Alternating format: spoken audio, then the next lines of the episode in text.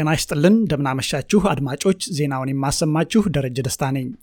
የታሊባን ኃይሎች በዛሬው ዕለት አፍጋኒስታንን ተቆጣጥረዋል።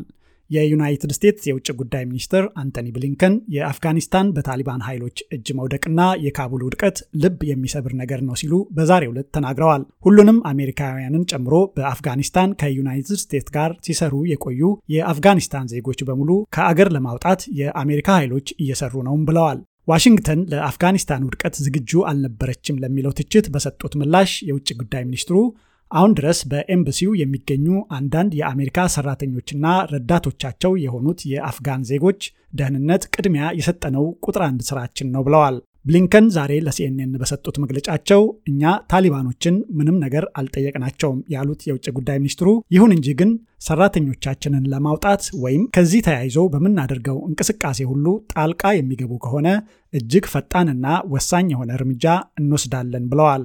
ፕሬዚደንት ባይደን ትላንት በካቡል የአሜሪካ ይዞታዎችን ለማስጠበቅ አሜሪካውያንና አፍጋኒስታን ረዳቶቻቸውን ለማስወጣት አንድ ሺህ ድጋፍ ሰጪ ወታደሮችን ወደ ካቡል መላካቸውን አስታውቀዋል። በሌላም በኩል የአፍጋኒስታን ፕሬዝደንት አሽራፍ ጋሃኒ፣ ምክትል ፕሬዝደንታቸውና ሌሎች ከፍተኛ ባለስልጣኖቻቸው በዛሬው ዕለት አገር ለቀው መውጣታቸው ታውቋል።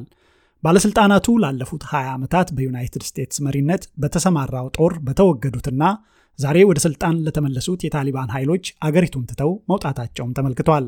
የታሊባን ኃይሎች ወደ ዋናው ከተማ ካቡል በመድረስ መላውን አፍጋኒስታንን የተቆጣጠሩት በተለይ ባለፈው ሳምንት ውስጥ ባደረጓቸው ተከታታይ ጥቃቶች ነው። ሄይቲ ውስጥ በደቡባዊ የአገሪቱ ግዛት ትናንት በደረሰው የመሬት መንቀጥቀጥ አደጋ ከ700 ሰዎች በላይ ሲሞቱ ከ1800 በላይ ሰዎች ቆስለዋል። በርካቶችም ደግሞ የገቡበት አለመታወቁን የአገሪቱ ባለስልጣናት ተናግረዋል። በሬክተር ስኬል 7.2 ይሆናል በተባለው የመሬት መንቀጥቀጡ አደጋ ከሰዎች እልፈት በተጨማሪ በርካታ ሕንፃዎች የወደሙ ሲሆን ቢያንስ የሁለት ከተሞች የመገናኛ መስመር ሙሉ ለሙሉ ተቋርጧል።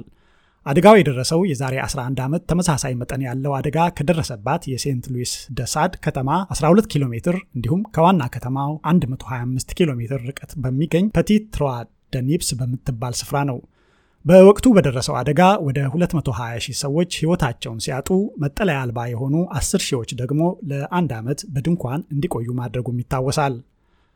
አሁን የደረሰው የመሬት መንቀጥቀጥ አደጋ የመጣው በቅርቡ በተገደሉት ፕሬዚደንት ጃኔል ሞይሴ ምክንያት በፖለቲካ ቀውስ እየታመሰች በምትገኘው ሄቲ መሆኑም ተነግሯል።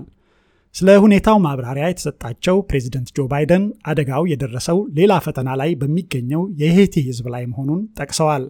በመሆኑም ፕሬዚደንቱ ዩናይትድ ስቴትስ ልማትና ተራድኦ ድርጅት አስተዳዳሪ ሳማንታ ፓወር ለአገሪቱ የሚያስፈልገውን አስቸኳይ እርዳታ እንዲያቀናጁ ማዘዛቸውን ባወጡት መግለጫ አስታውቀዋል። አድማጮች ይህ ዜና የሚተላለፍላችሁ ዋሽንግተን ዲሲ ከሚገኘው የአሜሪካ ድምፅ ራዲዮ ጣቢያ የአማርኛው አገልግሎት ነው። በአይቮሪ ኮስት በ25 ዓመታት ውስጥ በአገሪቱ ለመጀመሪያ ጊዜ የኢቦላ ቫይረስ መከሰቱ ተገለጸ። የአገሪቱ የጤና ሚኒስትር ፒየር ዲምባ ትናንት ቅዳሜ በብሔራዊ ቴሌቪዥን በሰጡት መግለጫ ቫይረሱ የታየው ከአጎራባች አገር ጊኒ በመጣች የ18 ዓመት ልጃገረድ ላይ መሆኑን አስታውቀዋል። የዓለም ጤና ድርጅት ትናንት ቅዳሜ ባወጣው መግለጫ አቢጃን በሚገኘው የፓስተር ምርመራ ጣቢያ በልጅቷ ላይ በተደረገው ምርመራ የኢቦላ ቫይረስ የተገኘ መሆኑን ማረጋገጡን አመልክቷል። የጤና ድርጅቱ ጨምሮ እንዳስታወቀው ወደ ጊኒ የተጉዛ የነበረችው ወጣት ወደ አቢጃን የተመለሰችው ባለፈው ሐሙስ ሲሆን ወደ ሆስፒታል የሄደችውም በተሰማት ትኩሳት ሳቢያ መሆኑም ተነግሯል። ጊኒ እንደ ኤሮፓ አቆጣጠር ከ2014 እስከ 2016 ድረስ እጅግ የከፋ የኢቦላ በሽታን ያስተናገደች እንዲሁም በዚህ ዓመት መጀመሪያ ላይ ለአራት ወራት የቆየ የኢቦላ ወረርሽኝ የታየባት መሆኑም ተገልጿል። ይሁን እንጂ በጊኒ የታየው ቫይረስ በአይቮሪ ኮስት ልጅቷ ውስጥ ከታየው የቫይረስ አይነት ጋር ግንኙነት ያለው ስለመሆኑ ማረጋገጫ ያልተገኘ መሆኑንም የጤና ድርጅቱ አስታውቋል።